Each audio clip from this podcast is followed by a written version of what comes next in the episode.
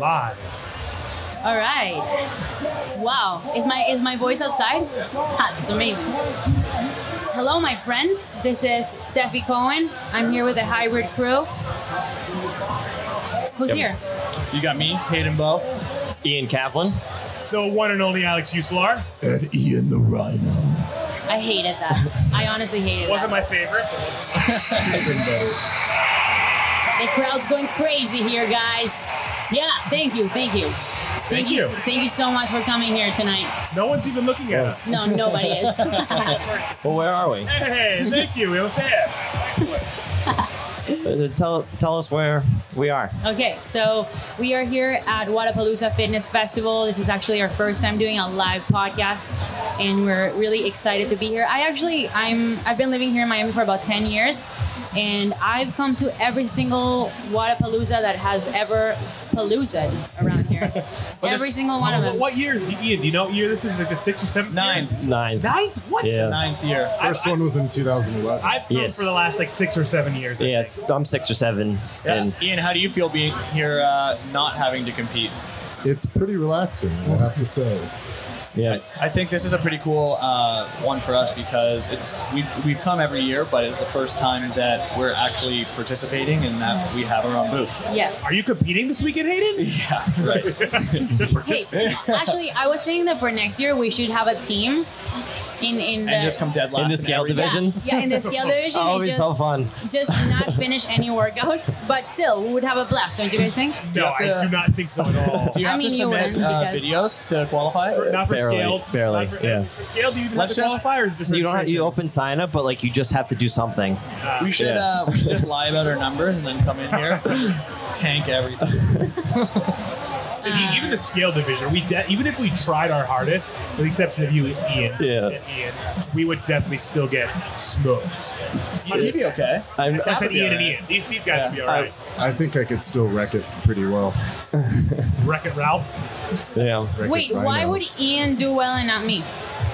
I Oh, did that's true. CrossFit too. You, and that's You would- I, I don't think a lot of people know that about you. You did you did you trained CrossFit pretty well. I remember what was it, Swamp Monster, 2013, 2014. You were like 115 pounds or something then. You've been only lifting for a little while, and we went from our old gym, a bunch of people competing, and you were doing RX, right? Yes, yes. A- against some Was that big with Allison? girls. huh? Did you do that with Allison? No, with the Soul Crew with Yeah, uh, okay. Meg. And a, bu- a bunch of the other people. girls all competed, and I, I- you came you came in pretty high up there. I remember one of the mm-hmm. events was like 135 front rack walking lunges. I was dying. And, but I remember watching you do it compared to like the other big girls, like 115 pounds. Like, Damn, I can't even front rack lunge that. I don't think I still can. I Have didn't, ever? even know, I didn't even know you back then, but I saw pictures and wow, what a difference, eh? Uh, but you were still jacked because you She had been, was, tra- you but had been she- training for a little while. Yes. Then you were doing like weightlifting pretty seriously and shit. Not like when I first met you. yeah, you still yeah. had the baby fat in your face though. you yeah. had the chubby cheeks. You were super tan. Yeah, really. Tight. What was up Wait. with that? Thank you. I mean, any, any, anything else you'd like to bring up? How strong were you back then, Steph? Uh, not strong. You were probably snatching about 60, like 135 or so. Not yet. No, I think 115. Yeah. Yeah, I was snatching around 115. True, because you weren't focusing fully on weightlifting yet. No. Yeah. Exactly. But you could front rack lunge 135. I remember that. Have you ever done a multi-day CrossFit competition? that, That- uh, that no. was two days. No, that was one day. You sure? No, but that might have been the only time I did that. Yeah. That's It's a whole, honestly- it's a whole nother animal Of course, competing yeah. on Sunday. Of course. After doing it for four days, I don't understand how these these people do it. It's unbelievable. there's so many It's reps. Unbelievable. Too many reps. You know how You- else you are know- participating? We have a team here. We Yeah. do. Yeah, Huh? team hybrid, Tell us about Kaplan, them. tell us about that team, huh? team hybrid. Hand, hand selected by Ian Kaplan Yeah, himself. a bunch of young guns, former teen game ath- games Yo, athletes. they're like 12 years old or something. uh, aren't they? they're all 19 or 20. That's crazy. Um, they're pretty, they're one, pretty one, damn fit, too. yeah, one's birthday was is actually today. Wow, happy birthday to Uh, you. Morgan Gray.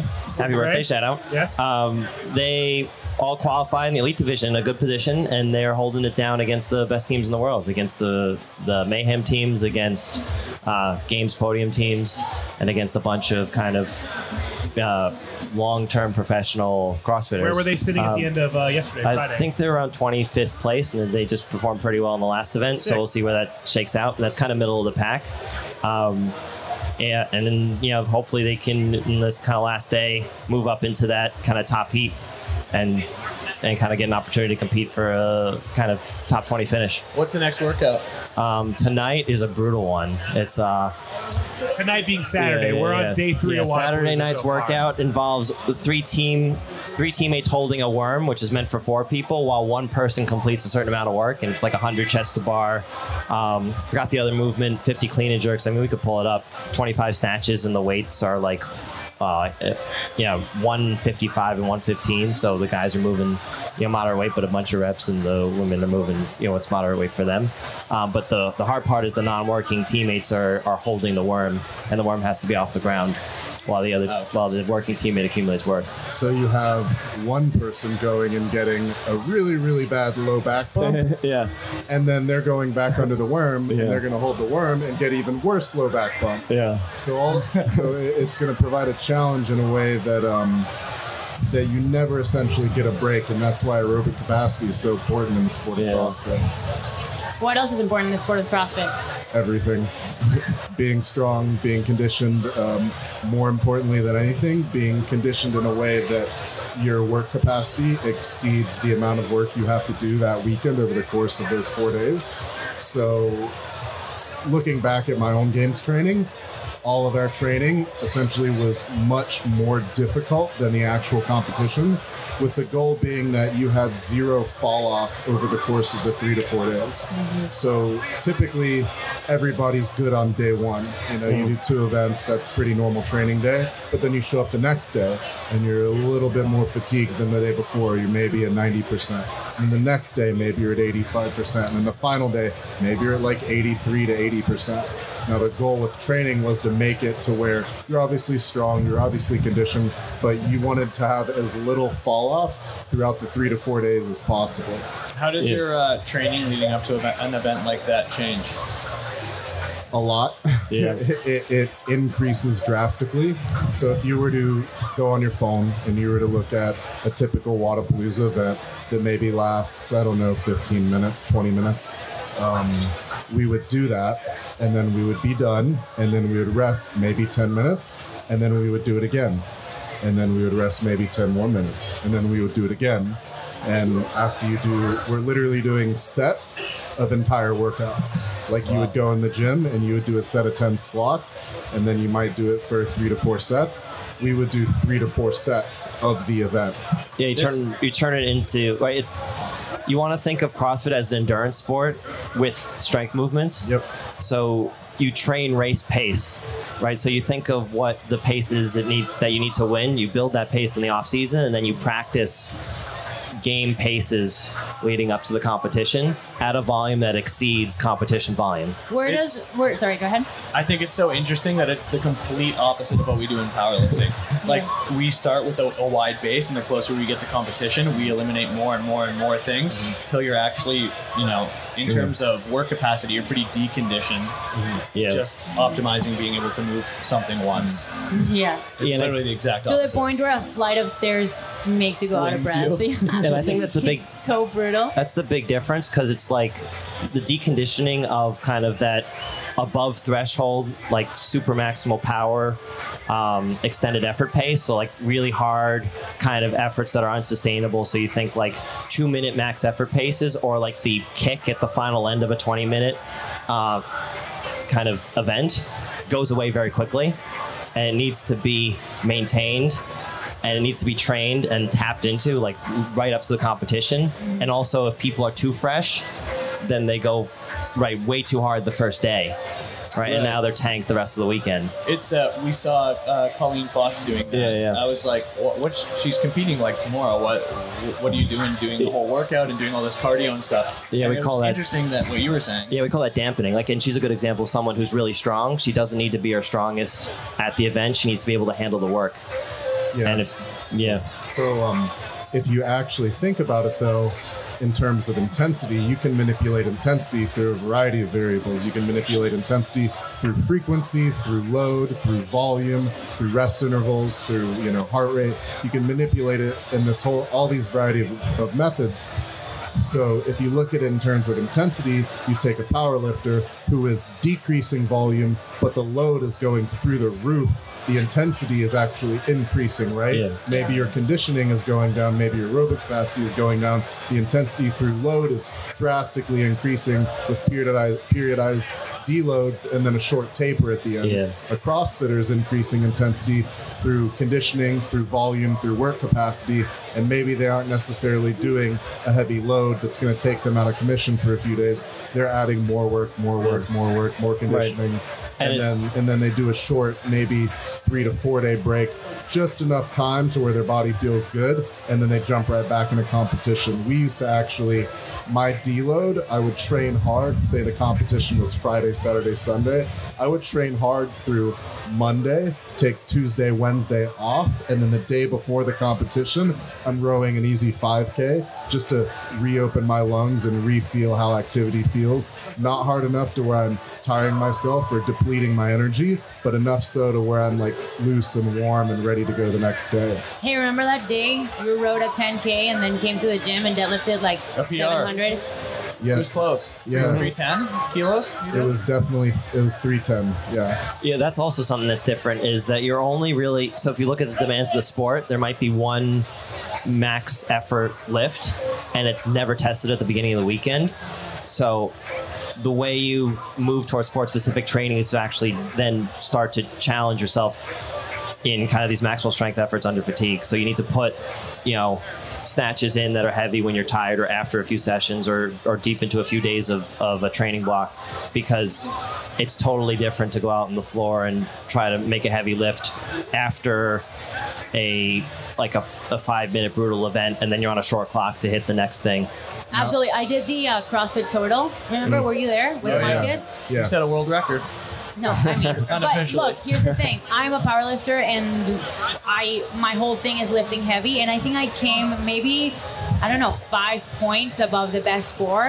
It mm-hmm. wasn't. It was or ten. It wasn't Yeah. that much. It's it just goes back to what he's saying. Yes, it's like, that's that's why I bring it up. Yeah, like doing all of those things one after another after another while you're still fatigued from the previous one. It's like look, look at how powerlifting competition where we'll literally do one squat attempt And then wait 15, 20 20 minutes. in And the next for anyone attempt. who doesn't know what the CrossFit Total is, Oh, yeah. I mean, anyone who's here listening, probably you'll know. Hmm. Probably the majority of our listeners won't know what a CrossFit Total is.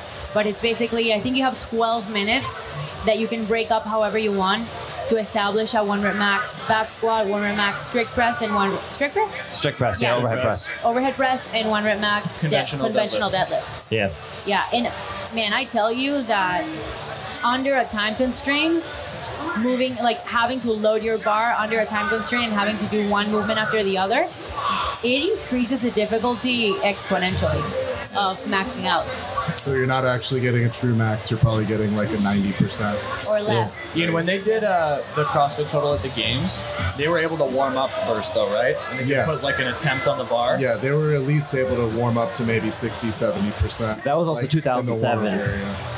Warm area. Well, they, No. they- Oh, they did one the, the, the first time. fart. The first time they did it was 2007. The second time they did it was a couple years ago when they moved through the floor. Um, but I'm remembering the first time. Yeah, Yeah. so I feel like you could. It's just to your advantage to maybe even just only take one squat attempt in that.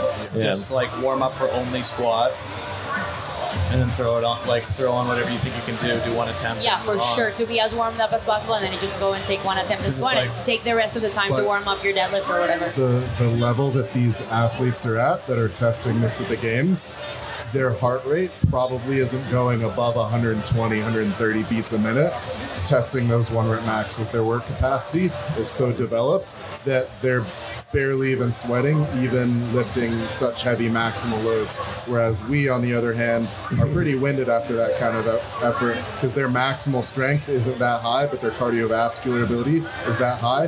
Our cardiovascular ability is much lower but our maximal strength is much higher. So we're going to get a pretty bad like a pretty significant rebound after we do the lift and trying to catch our breath. Now that day whenever i rode the 10k and i came and then i deadlifted the 683 that was literally like three weeks before the 2017 games in Madison, the first year they had it in Madison.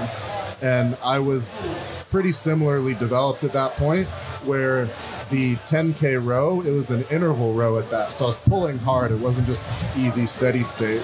So i was challenging strength and multiple energy systems. And after i got done with that i obviously ate drank water replenished fluids electrolytes that sort of thing I wasn't damaged in any way, shape, or form from that. I just basically increased blood flow and taxed my cardiovascular system because my work capacity at that point was so high to the to the point that like my maximal strength, my CNS was still fresh. I was good to go. Three hours later, it didn't even feel like I had done anything that morning. Yeah, I mean, some people we see, is, I think there's a subset of athletes, and a lot of times it's women that will PR their lifts all time in in fatigue settings and ladders like that, where you increase the lift, you know, the weight every minute on the minute, and you're doing like 20 attempts up to a max. Yeah, but uh, Um, the main reason why that happens is because they don't consistently Yeah, test yeah, their one yeah, rep yeah. max lift. So it's not their, yeah, yeah, it's, not, their true true, me- absolute one rep max. But Yeah, and also I think it's a confidence thing. They don't, right, because they don't test it, they feel better doing a lot of work underneath kind of uh, top end, and they actually feel warm when they get to that weight. And Yeah. don't don't forget the power that the crowd has and the Yeah. power of adrenaline. Yeah. Because think back to your own experience in the animal cage. That's literally the experience that these athletes are having, PRing their lifts on the competition floor Yeah. in front of 500 people, you know, screaming their name. The, the effect that adrenaline has on a situation like that, and how warm you are, and how mobile your body and joints are to maybe get under a snatch or get under a Yeah. clean or pull a maximal deadlift like that's very very very powerful and most of these athletes don't have that same stimulus in training yeah. Yeah. It's Well, also, let's talk. Let's briefly talk about. Um, I want to take the conversation uh, somewhere different. Let's briefly talk for anyone who's listening here that doesn't know what we do.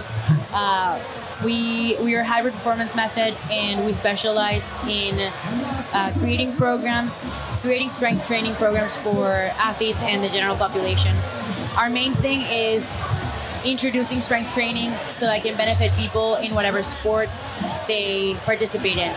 And so our whole, our whole thought process is that having a strength backbone in every single uh, create uh, putting it in in a periodized manner has the potential to benefit you whatever sport that you that you that you do. Yeah.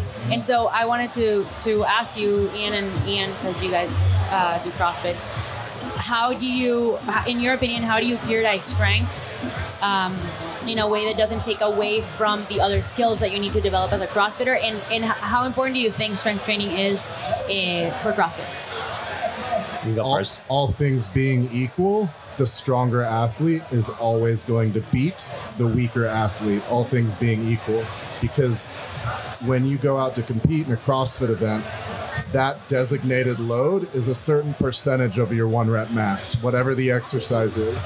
So if you have an athlete, let's say, for example, the event that they have to do tonight, where they have a clean and jerk at 155 pounds, if you take an athlete with a clean and jerk max of 275 pounds, that 155 is going to kick his ass really fast. If you have an athlete, like, for example, when I was competing CrossFit, my clean max was around 405 pounds. So when I went out there, I could have probably touch and go that 155 for 30 straight if I wanted to. Because for me, as a stronger athlete, the 155 is almost more aerobic work than anaerobic work. You have an athlete who's weaker, that 155 becomes like 60, 70% of his max. That becomes a very highly anaerobic exercise. So it's going to fatigue him, it's going to spike his heart rate up really quick. He's going to have to take breaks because he's going to start redlining, getting above his lactate threshold, you know. So the stronger athlete is always going to find the exercises to be easier. Now there starts to become some caveats there because a lot of times the stronger athlete's going to become the heavier athlete and then you come back to you know the whole balance of CrossFit and you know what how heavy is too heavy you know because that's going to take away from your gymnastic movements that's going to take away from your calisthenic movements so you know me personally training wise, I was already strong. I only needed to train strength once a week because I had a strength surplus for CrossFit. Mm-hmm. An athlete who is much weaker, who needs to prioritize strength because strength is literally a weakness for him, is going to prioritize strength more so than running. If he's running a five minute mile and he's only clean and jerking 275 pounds, deadlifting 385 or 400, he's going to probably benefit more from being on a strength bias program as opposed to like doing Hinshaw workouts, you know, four times a week. Uh, Yeah, so someone that's a really cool kind of thing about your experience that you were like really strong and you were a stronger CrossFitter. Um, and I think there's some people like that that strength level that's strong enough for CrossFit is very high and most people get nowhere close to it. And when you work with people at a lower level, you just see them want to participate in the sport at the highest level and, and you just come back to them and say you're not strong enough yet. Right? And it's not just it's not just your squat, bench and deadlift number, it's your weighted pull-ups, it's your you know, it's your horizontal rowing ability, it's you know, your single leg strength for lunging, right?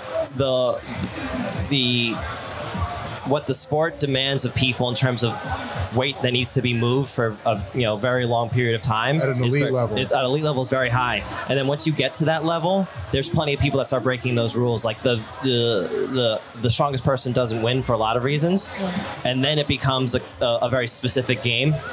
But there's so many people that see this sport and are so inspired that they want to just do what the the best are doing, and they just don't have the background that the best do. The best were we're we're, we're weightlifting for 15 years. We're doing bodybuilding movements for 15 years. Most of the You know. best athletes have a pretty significant background Yeah. in a sport that has a huge carryover to Yeah. CrossFit. You have, you know, ex gymnasts who are going to excel at weightlifting and gymnastics. You have ex weightlifters who already are coming into the sport with, you know, a 265, 285 pound snatch, you know, 355, 365 clean and Yeah. jerk, 500 pound squat, and all they have to do is just learn how to run. Yeah, Yeah. yeah. When we talk to people who really want to get to the next level, pretty much from every level up to the elite level, the answer is resistance training and extended aerobic work to build the base to handle more volume, right? Because it's kind of a volume game of strength training, so it's a little bit different. But that strength training needs to be there, and you need to accumulate the reps over time. There's no real substitute for it. And also, if you try to fast track it, like some people are talented enough to kind of finagle their way into fast times, into good qualifying positions. But, those are the extreme. Like, yeah, but it's, also it's. Yeah, they're they're eh, and they blow up in the sport very fast, but they're also I think more vulnerable to to burning out, you know, to not being able to handle as much competition volume, to potentially not being prepared for the work that it actually takes to prepare for elite competition, which means they get, you know, aches and pains and you know and can't sustain kind of the intensity of, of training at the level that's required to, think- to per- perform. Yeah, absolutely. I think that having a specialty getting into CrossFit is a humongous advantage, especially if it's either in gymnastics or Olympic weightlifting or even powerlifting. If you have that that kind Yeah. of like strength reserve. Right. When I started getting into CrossFit, I had none. I mean, Yeah. what I was doing was long distance running, Yeah. which cool. I mean, yeah, I had Which some. helps. Yes, but at the same time, not having any of the other skills demanded so much time of me to have to dedicate to those to, to those things that Yeah. it, it almost took away from the, the aerobic base that I had built in the past. Because I was spending so much time trying to get stronger, so much time trying to learn Olympic weightlifting, so much time trying to learn gymnastics and Yeah. trying to learn uh, the, how, how, how a WOD works that I almost lost that uh, aerobic capacity. So like what you're saying, it's like it's it's so different. If you want to be a competitive power lifter, pretty much everyone can train the same. Whether you're a beginner or an advanced level lifter, you're going to be in the gym maybe two hours a day, sometimes more, sometimes a little bit less. But like I, what I feel like 90% of people don't, under, don't understand if you're not competing at CrossFit at the high level is how they train. Like you you go sign up at your local CrossFit gym. Taking their classes is not going to get you to No. Wodapalooza or the games No. when working at a CrossFit gym for six years, it's insane. Like I'm, I guarantee a lot of our, lis- our listeners don't understand. Yeah. Most of those people who compete at a high level, they essentially take that almost as their full time job. You can have a full time job and still be a very high level power lifter. To be a high level CrossFitter and have a full time job, it's so hard. Their Yeah. sessions are literally four to six hours a day. If not they more. do a full Olympic lifting session, a full hour and a half, 90 minute Olympic lifting session, full volume on snatch, clean and jerk pulls, all that stuff. A full strength session of, of squatting, accessories, etc. Rest a little bit. Go work on skills. Go do a WOD. Go do another Yeah. WOD. There's so many You skills. know what? I think that uh, like doing the daily WOD at the CrossFit gym is a great starting place because I think a lot of times we see it in powerlifting too. Um, people get caught up in what the best people are doing, and they forget that that's not what got them to where they are. You know what I mean? We were, you were just talking about it before, and we've talked to a lot of high level lifters who, who lift Yeah. maybe three times a week, have very simplistic programs, but in the beginning of their training, they did all sorts of stuff and they developed all the different kinds of skills. Yeah, I mean that's why you have the archetype here at the high level, the female former gymnast who just loved training, who wasn't the best gymnast, who just loved to do push-ups, you know, after after the session, and you have the male former college football player who also wasn't the best, you know, on the field or had the best skills, but just loved the weight room. Right? Here's They- what you also have to remember about like those classes that you Yeah. take, right? Remember, those people are designated an hour, Yeah. right? And a lot of them only go four times a week. In that hour, they have to do a full warm up, you know, because that, that's one of the CrossFit structured things, taking you through range of motion warm up and getting your heart elevated, which is like 10, 15 minutes. class, and yeah. do a cool down, which is like 10, 15 minutes. You're only actually working out like 30 minutes. It's really Yeah. hard to progress. I actually saw a regression in in in overall strength, body composition, muscle growth because I was just starting out. I was doing bodybuilding, going to a gym for two hours, two and a half hours a day, hitting all the different muscle groups, and then just taking a group class like that where it's hard to be really well rounded like that. It's But hard you to actually what? focus on strength. It's hard to focus on conditioning. It's so deceiving because you're working so hard for Oh, those yeah. 15, 20, or 30 Yeah. minutes that it's deceiving. Like you, you feel like you did such a, a huge amount of work in in, in, Yeah. in 20 Because or 30 leave you got minutes. Into a fight for, for 20 to 30 minutes Yes. with the weights. But I mean, comparing it with what you were doing before, if you were spending two hours at the gym doing strength and bodybuilding, obviously the amount of work that you accumulated over those two hours is going to be Yeah, you're, you're- way yeah. larger than. You're just not out of than a- breath, so it doesn't like, feel you're that just, way. You're just out of breath, exactly.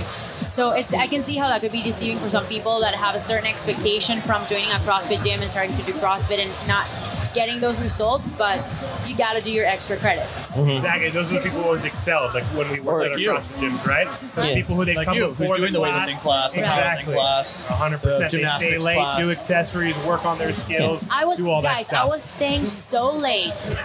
Alex was, used to be a manager at the gym I used to train at, and we would get almost into fist fights because he wanted to Turn off kick the me out lights of the on gym. you. Turn off the lights. I'm still. I have a barbell over my head. I'm like, Literally. Yeah, to be fair though, he would give you so many warnings because you she still did this even when we first started Yeah, I dating. remember. I remember going in there and being like, Steph, the, the gym's closing in five minutes. She's like starting her last exercise. bro. Like, you can't do that. And then What would- side are you he on? would literally- he would literally He's being honest, Steph. being- it's yeah. okay. But- it's all right. But yeah, he would he would literally turn it off while you'd be doing like a okay. In my defense, Alex, I was trying to get better. Okay, I needed I was your trying to go home and I chill, know. That's dude. what I'm saying. You wanted to take a poop or something. yeah, while everybody sleeps, you, you start working. You get working. But um, I think it also comes down to being honest about what you want to achieve with your program. Because if you want to be here and compete over eight events over four days, you need to train twice a day. Right? You compete twice a day. Yeah, You know? obviously. Um, but if you don't need to do that, you don't need to do that. Right? You can go to an hour class and get a little, you know, a little fitter, a little healthier, get a little stronger over time. Um, yeah, and if that doesn't fit into your life, you can train, you know, on your own. Yeah. Right? it's just- raining out here in Wodapalooza. Oh, yeah. Everyone's running everywhere. We're losing our audience. yeah. Our non-existent. Yeah. audience. Yeah, there wasn't really anyone listening Hey, this here. I like to think that everyone is our audience, not not nobody. Let's move this table a little bit Yeah. so we're uh, we're not getting sick.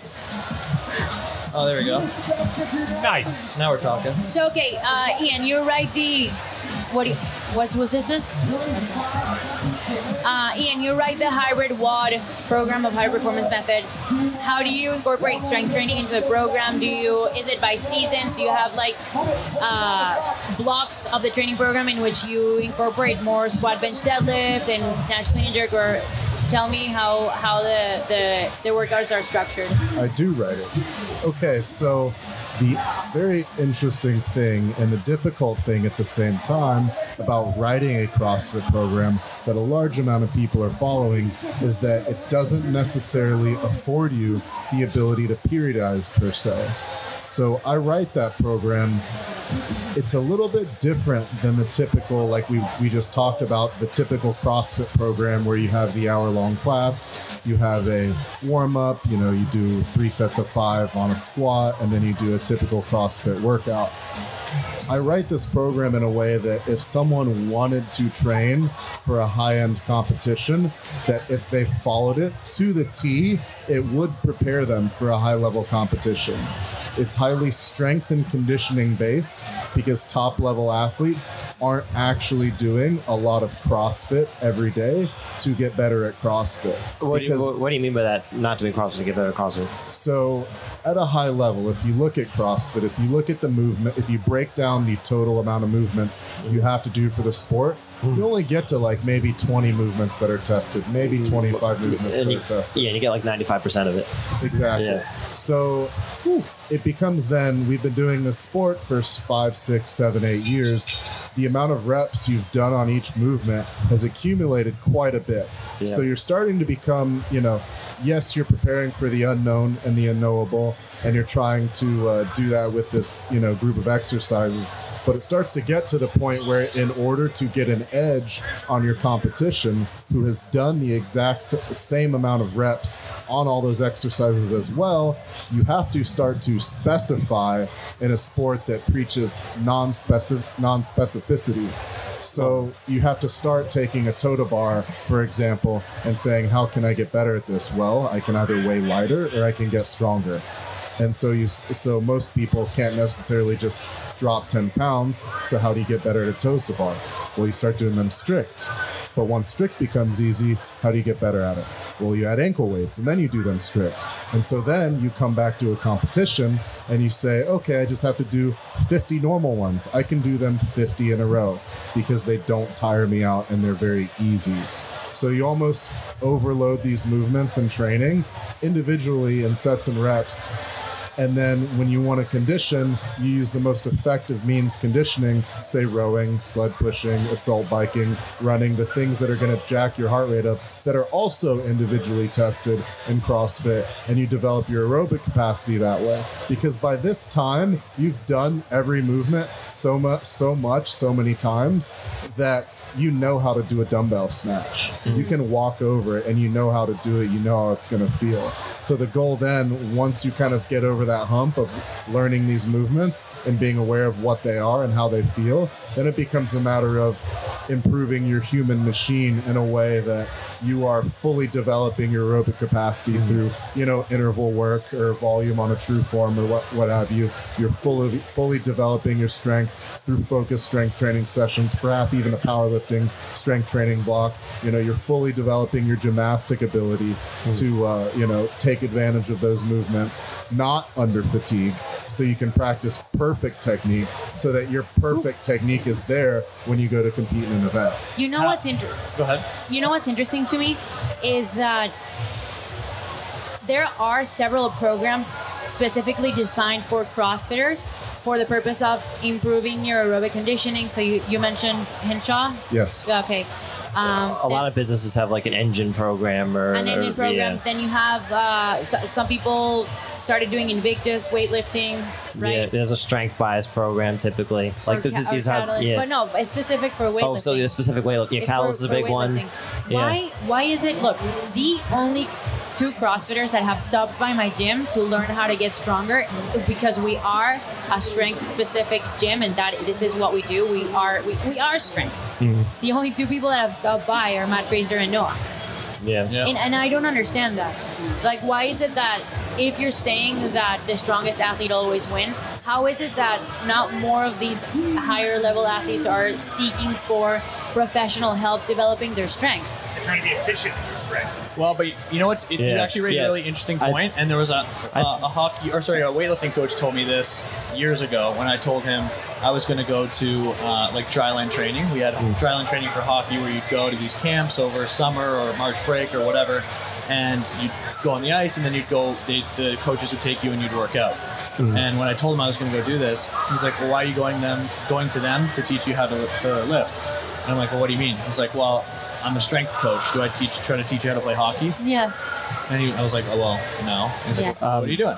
So it's like I, I think you're very right, and I think a lot of high level CrossFitters they they go to all these other coaches for for a, a lot of different disciplines, and they also think of weightlifting as the main strength sport. So they're going to It is the most weightlifting thing. It is most often tested, but that's why. But it's not. But that, That but to doesn't me, matter. but to me, weightlifting is is not really a strength sport. It's a Yeah. skill sport. Yes. Powerlifting is a strength sport. Yes. yeah, but that's You know what I mean? also and they're not seeking out powerlifting coaches to the same level that they are weightlifting no, coaches. and it might they might not ever really have to seek it to the same level as weightlifting coaches, just because. Yeah, strength. You know, powerlifting is important, but almost every competition tests the snap, tests snatch or clean It's and jerk. not. It's not about what they're Yeah. testing at the meet. But yeah, football but- doesn't test the but squat. it, but Yeah. it is They because they're squat. not they're not you know for example matt was concerned that they would test sumo deadlift yeah. like that's what he came right so he wants that edge because he's that diligent about what could possibly come up and he's already yeah. good. yeah and he's already good at the other everything movements yeah So in Um, the mind of a CrossFit yeah. athlete that is that good, that is on that level, they're the way they're thinking about this is um, if they start testing deadlift more they would they would they would start thinking about how to get a bigger deadlift in in terms of strength events at the I games, it's backwards right? though. it is backwards. it is backwards but that's how with they that think all. but that's how they think Yeah. But in terms of strength events at the Yeah. games, if they can snatch 300 and they can clean and jerk 365, and that lands them a fifth place finish in that event, the amount of other events that they don't need that in, it's not, it doesn't benefit them to put that much extra effort to clean and jerk 380 or, or to Yeah. snatch 315 for those three But of course, when, when the difference is when you're already at a high level and you're already snatch, clean, and jerking, squatting, and deadlifting uh, competitive weights, that then that's fine. But how, how about for people that want to get there? Maybe Yeah. like people who didn't make the cut for the games, or maybe people who. I that, don't that's a good point there's a difference between the very top of the sport like the tip of the spear and everybody else Absolutely. everybody for- else is not strong enough right Abs- for- that's what I'm for- yeah saying. yeah yeah for Gen So Pop, where are those people? the, they're they're fo- they're mean, the following the, majority- they're following the market. They're following they're what following hybrid Yeah, well, yeah. Are they? for Gen Pop, I think it is an absolute mistake that most people do not seek out powerlifting style Yeah, training. the I think that's just a lack of knowledge and a lack of exposure. Yeah, one of the early kind of criticisms of the CrossFit.com program was that you saw back squat five by five once every six and a half weeks. Yeah, that's Right, you crazy. deadlifted three times a year. You also have to remember, though, for a lot of people, it's kind of boring. Like the gym that I worked at, we essentially, when I first started working there, like seven years ago, we were much more strength and conditioning biased, right? We would do, uh, we followed five three one, where every Monday we squatted, every Wednesday we strict pressed, every uh, Friday we deadlifted. Tuesday, Thursdays were very heavily condition based, and on those Monday, Wednesday, Friday, the WODs kind of complemented the strength work for the day. Like they were heavy WODs, or how Oh, they just work? like accessorize. On the squat day, you know, maybe you're doing things with lunges, assault bikes, stuff like that to kind of complement almost the muscle groups, almost turning your accessories into a circuit, kind of what we tell people to do in, in our programs that don't follow WOD. And our members got bored. Yeah. They just didn't like it because they liked looking at like things like this and the games, and they're like, I want to do a thousand wall balls next day, one day, and then come in and max out my squat the next day. It breaks the rules of actual Yeah, training, it right? attracts And a certain type of CrossFit person. Does and it's like that's it, it's it's kind of dumb to an extent, right? But that this this sport, it's crazy. But for like a lot of the, the regular people, it's like, man, you get better doing something more like that, but they just want to do the crazy thing, you know? Sure. So it gets Yeah. boring for them. I think Again, that you did. They, That's, they want to they want to practice their handstand push up when they can't strict press an empty barbell. You know what I mean? Right. Yeah, and they'll do the scaled version or whatever, and they'll just pretend that they can do it rather than investing the time and the reps to actually improve Right. their strength. To build the strength. But um, I mean, that's one thing that we try to do with our programs is try to make those those strength training programs m- more engaging and accessible to people than what they typically were exposed to in the past. Like whether a spreadsheet that was like five three one, and you had your weights plotted out for twelve weeks, and you just followed the sheet of paper, um, because people went totally the other way and wanted to be surprised when they walked in the gym, or have that kind of this novelty effect every day, something different, and that attracted a certain type of person. That type of person also didn't want to you know necessarily see the same thing you know every week And also, ear- in the early days of CrossFit, they didn't. They thought that wasn't important. They thought the best CrossFitters didn't periodize, whatever that meant. And there was this whole campaign against periodization, Oh my god. which was ridiculous. Like that. Wait, wait. oh, this was the early Wait, wait, days wait. of CrossFit. That was a real thing. Yeah, no, they're like, that? like the, you know, the best don't periodize. They just do different things every day. Constantly varied. Yeah, it was yeah, the whole West thing was Side, constantly baby. varied. yeah, no, and they're like, and they're like, you don't need to do the, same thing every week because if you are, if it's totally constantly varied and you just, you know, make sure the program is balanced, like that's the level one curriculum. You know, you will get balanced fitness. You know, that you could just be your fittest all the time as long as you do intensity, right? And we just nobody that doesn't work, and it doesn't work in the way the sport has presented itself and the way it's evolved. And now everyone follows a pretty structured program but that sort of structured program is hard to do in a class unless you're really you know focus on everybody getting kind of consistent exposure to the movement you're trying to get stronger. And culturally there was a shift. And the shift kind of happened because that only works for so long Absolutely. but you and you need more kind of thought put into your program and also need to consider the long-term progression of your members but and also the stage that they're at. Yeah, For yeah. people who have never exercised before, Yeah. they can come into the gym and exercise at random. And, Yeah, and, they'll get literally progress. anything will make a beginner better, but at a certain point you need some progression, and so this the the, the population of of CrossFitters has matured, and also the, the the standards at any level of competition, like to to compete here in the scale division, you need a good program, like just to do the movements. Before you move on, Yeah. going back to that point, uh, yeah, absolutely, I agree that the general population can come into the gym and do whatever and continue making progress. However, there's a whole argument uh, behind readiness, Yeah. right, and injury risk management when it comes Yeah. to performing movements that you're not not necessarily prepared for. So I think that's one of the reasons why CrossFit Yeah. in, in its beginning stages started taking so much heat, right? Because Yeah. people were doing movements and, and exercises that just they weren't ready for. Yeah, and I think Let's that's- talk about the, the incidence of injury in CrossFit versus powerlifting and, and how having a strength surplus might benefit you in that regard. Yeah. Do you know the numbers there? Um, well, the numbers are pretty good and they're pretty equivalent, but we don't. The methodology of how those numbers are given is, is hotly debated. Oh yeah, weren't you guys Uh, arguing about this before? Yeah, yeah, yeah. um, it's hard to track injury incidence rate because you need to define injury, and I think the best way to define it is extended period of mistraining. But people train through an injury. Yeah. Right. Um, so do they have to self-select though? Uh, well, you have to ask them a, a series of questions that that defines an injury. because it, it's funny that you say that the injury rates are, are similar because you literally go and ask any high-level power lifter how they feel, and Yeah. they will tell you All the injuries. everyone's injured, Yeah. hundred percent. This Yeah. was Then you look at these hilarious. stu- you look at these studies Yeah. that say that the injury rates are one in At you two know, in every 1,000 participation hours, but that could, like, if you're participating a lot, that's a pretty high percentage. But it goes Right. back to what you're saying of how are But you 100% of defining people are injury. hurt. Yeah, it's usually it's usually 100% yeah it's usually extended Yeah. periods of missed training or, or or drastically reduced training, and you have to define what the minimum threshold for missed or drastically reduced is. Um, but you can define it differently as like something that affects your training to a minimal degree, and then that's a, hu- a much larger number. It's like yeah, I don't go as heavy right now because this is bugging me. Is that an Right. injury? Hey, let's, Right. let's talk about um, our approach to dealing with injuries Okay. and kind of what are some of the common misconceptions that most people have regarding injuries. For me, I gotta I'll let you go because I asked you a question. All right. I was just gonna So- answer my own statement. your own question. So I think when most people are injured to the point where they feel like they have to stop or modify training, what they look for is something to do to make it better. Right, they're used to doing something to make improvement in their sport or, or their fitness. Right, they want more. They think more is better. That one is what's, good. what's the exercise that's yeah, gonna fix my I need to, I need to minim, I need to modify my training to the minimum degree. I need to keep stay on my program. I need to compete.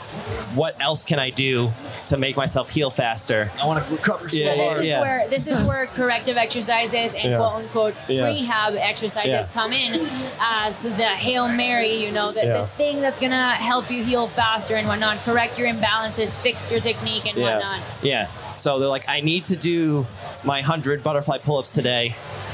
What exercises should I do for my rotator cuff? Because my rotator cuff, I know, is damaged from my MRI that I got immediately after I started experiencing pain. So I need to protect it as much as possible so I don't damage it more. Right? That's kind of the there's a there's a bunch of threads to that narrative that we keep hearing, and we need to unpack that for people because that creates kind of these unhelpful beliefs that then lead them to more destructive behavior or or or lead them to make decisions that aren't in their best long-term interest that could be easily addressed very early on in a process. So say you're starting to experience some shoulder pain, you know, you know because of all the volume of pushing and pulling movements in CrossFit and you're pretty far out from a competition, that's an easy, mo- easily modifiable thing. You can say what movements bother, what movements don't. This is clearly kind of a temporary irritation. We can we can temporarily change kind of some of the structures of the movement in training. Maybe we can reduce the load of very specific movements like overhead press for a while, but keep training you know through it and see if it subsides. And generally, it does.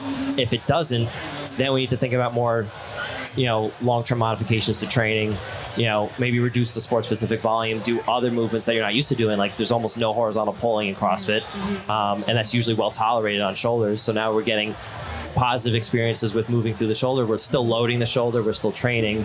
And then we can slowly introduce you know through good pro- you know progression and kind of some creativity So- so- movements that look more like the sport. So a few a few important takeaways from what Ian just said, in case you didn't catch it, because I think it's it's one of the main takeaways Yeah. of this portion of the of the, the our conversation, is that well the first thing is obviously changing the way that you perceive pain. yeah Um, you know, and, and we say this all the time. Pain is not necessarily related to tissue damage. Yeah. Tissue damage is not necessarily related to pain eh, all of the time. So just changing your your mindset and your approach whenever you you feel hurt or whenever something is bugging you, Mm. and understanding that it you don't necessarily need fixing. Like Right. Ian said, it might just be something that came up from a workout that you did or or, or some some sort of irritation, but that doesn't necessarily mean that there's something going going on with the particular body part that's yeah. hurting you. Yeah, I think you want to remind yourself that you're you're you're doing CrossFit or you're training hard. You're capable.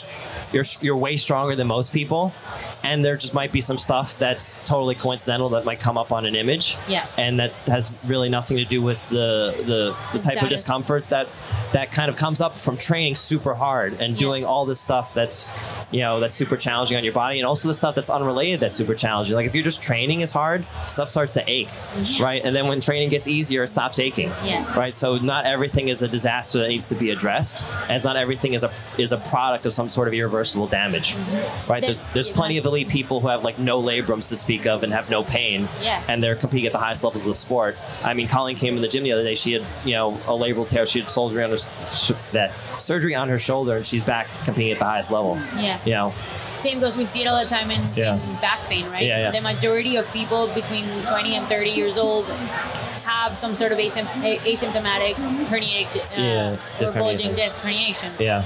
And So- I think and I think we don't good do a good enough job of telling people that the prognosis on that stuff is really good. Yeah. Like when someone has a has ridiculous pain or pain down the leg from the back, you know, about sixty percent of that, ti- it it sixty percent of the time, it heals on its own or, or goes away on its own.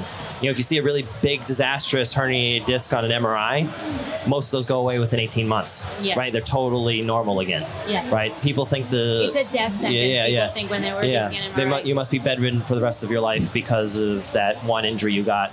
Because no one bothers to tell them that that stuff heals, Mm-hmm. right? And that they should continue to move in a way that's tolerable for them.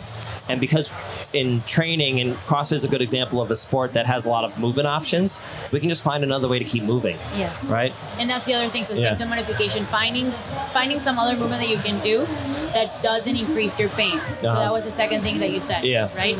Yeah, and also a way, and also there's even ways to do the movements in the sport a little bit differently because the, the loads are light. It's just about kind of getting the work done. Mm-hmm. You know, maybe rounding your back a little bit more is actually more tolerable than than the Yeah. super extended back. Yeah. Right. Maybe doing your kipping pull-ups a little bit differently.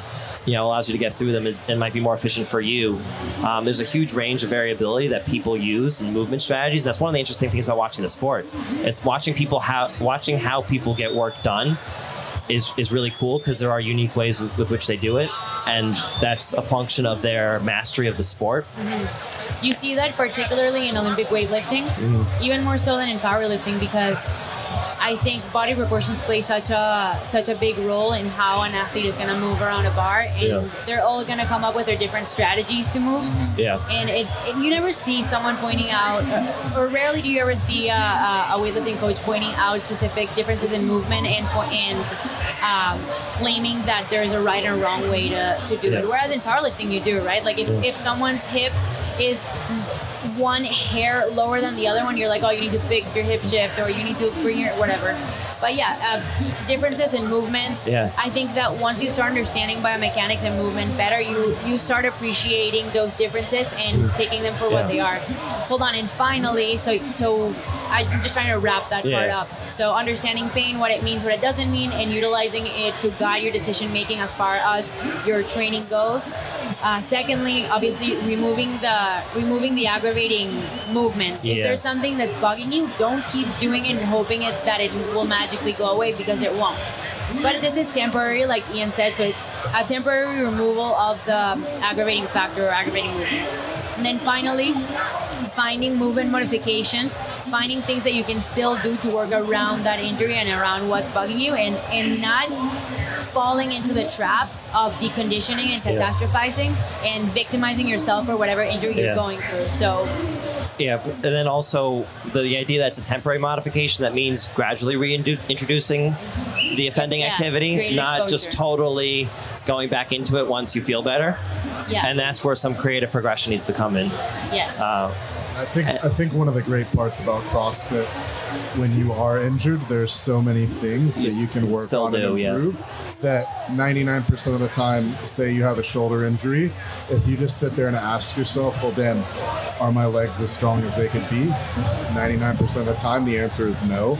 And so that's a perfect opportunity for you to work on that weakness and improve that because I guarantee you that's not going to hurt your performance in the future. Yeah. Or if you have a hip injury or a knee injury, chances are your gymnastics are not as good as they could be. So that's just another opportunity. So it all it all comes down to like finding the silver lining of your injury and being optimistic and that you can probably improve something else by removing and not focusing on the movement that is causing you pain. also to reiterate you there's no magical exercise so mm-hmm. stop looking on google for knee rehab exercises and thinking that there's one magical one that you don't know about it that someone else knows about that is gonna but I need to strengthen my VMOs and I and roll my IT band at the Yeah, same time. You do not. you do not. Injuries are not a result of weakness. Injuries are not a result of instabilities. Injuries sometimes happen for no reason, and injuries sometimes don't mean anything. yeah. So Yeah, and, some, and so you can't always prevent all of them. That's part No. of sports. Um, which is why Yeah. we've changed the way that we talk about them. We Yeah. used to talk about injury prevention, whereas now we talk about injury risk management, which is slightly is slightly different. which is part of kind of a comprehensive approach to to developing as an athlete, right? It's not just another add-on kind of secondary feature. It's everything that goes into the an athlete's preparation. So, how important do you think that prehab exercises are? So, should people even be spending time doing their their external rotations with their bands and their and their Spanish squats with a band and their and hip abductions for their glute med?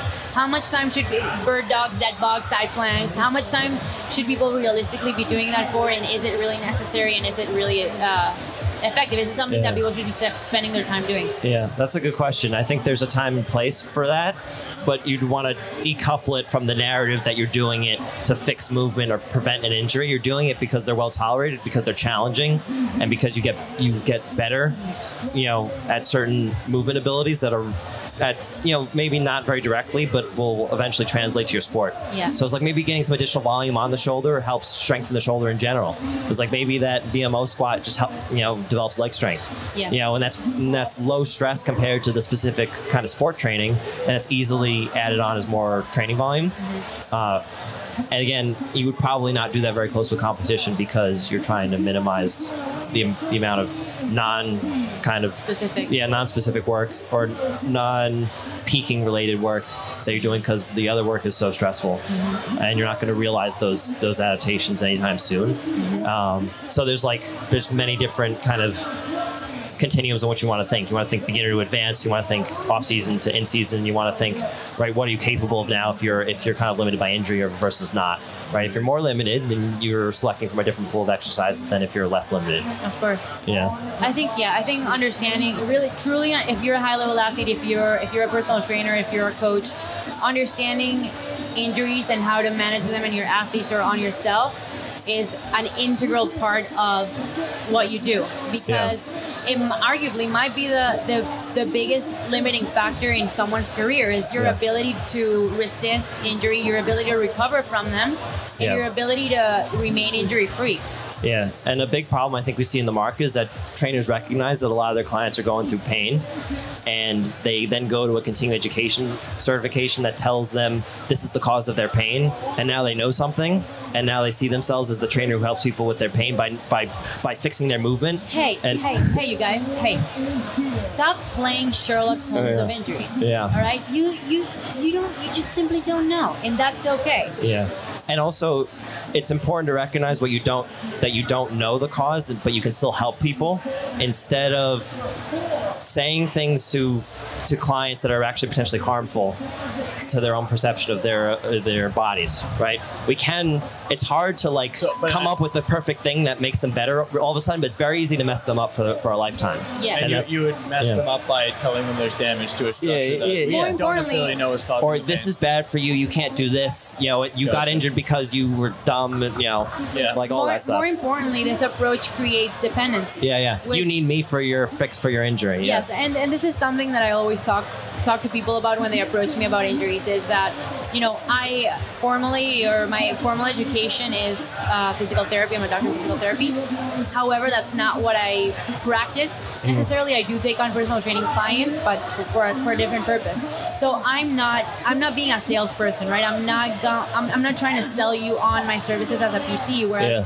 I think something that you need to be very clear of is that anytime that you seek help from a physical therapist or a chiropractor, and I'm not throwing shade at anyone, um, the reality of the situation is that they're being salespeople. They are trying to get you to Yeah. buy into their services. They're trying to get you to buy into their their theories, their practice, and they're trying to get you in through the Yeah. door. So keep that in mind. You know, when someone, it, it's a red flag if you walk into a PT's office and they tell you that you there's something wrong, something needs fixing, and you need X amount of Yeah. of uh, treatments or, th- or They're in a fee for service model and they're incentivized to sell as many services as possible. yeah. And they've they've been educated in a system that teaches them how to sell as many services as possible rather than a fee for outcomes model. Exactly. Uh, so you want to, and there are people who do a good job of thinking about outcomes rather than services.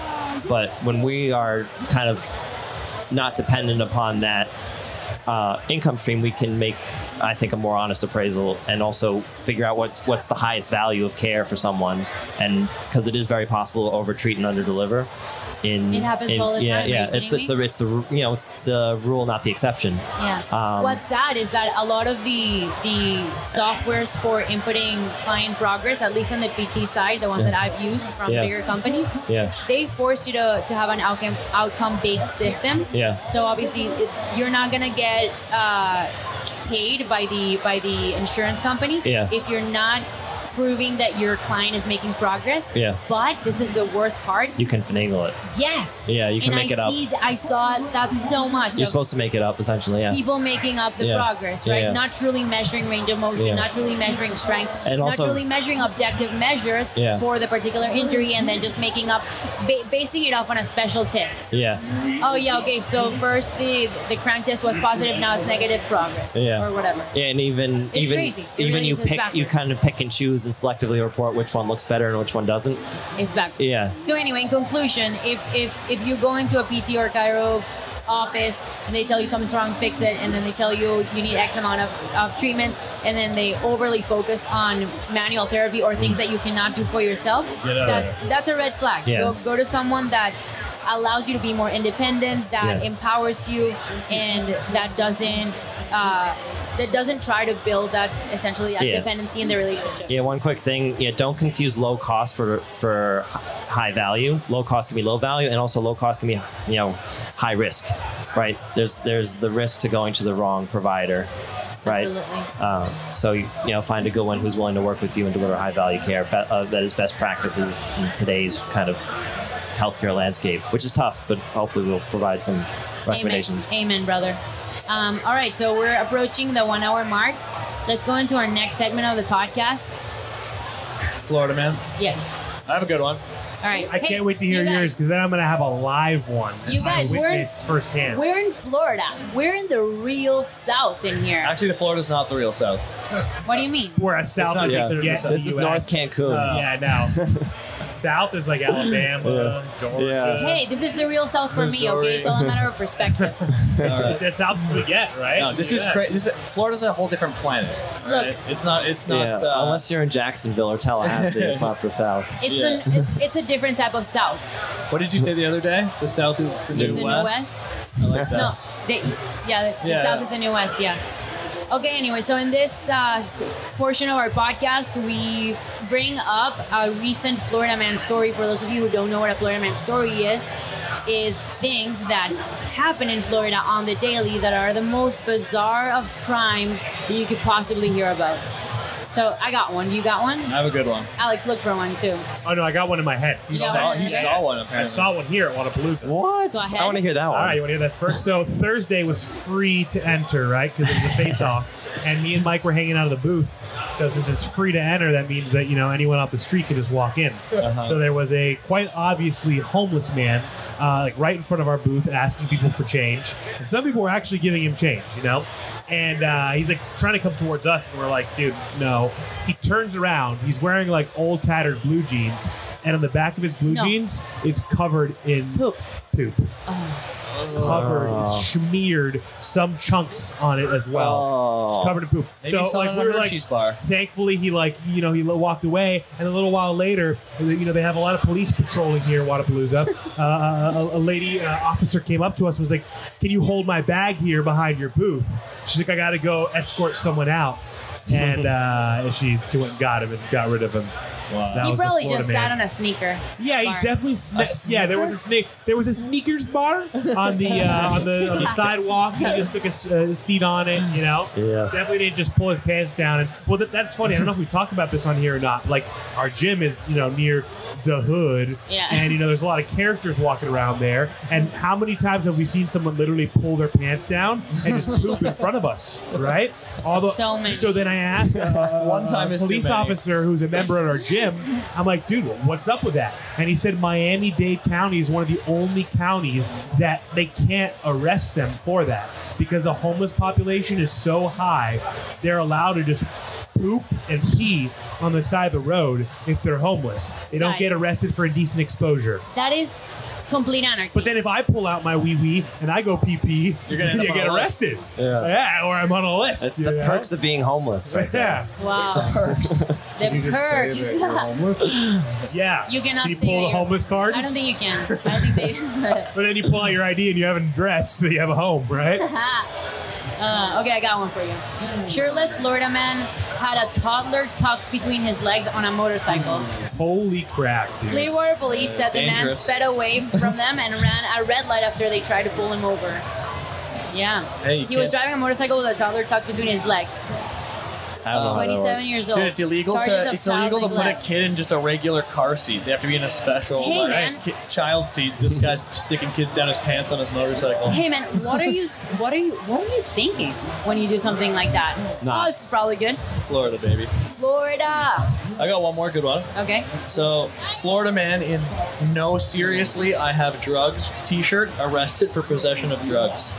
So he his shirt says "Who needs drugs?" and then underneath it says "No seriously, I have drugs."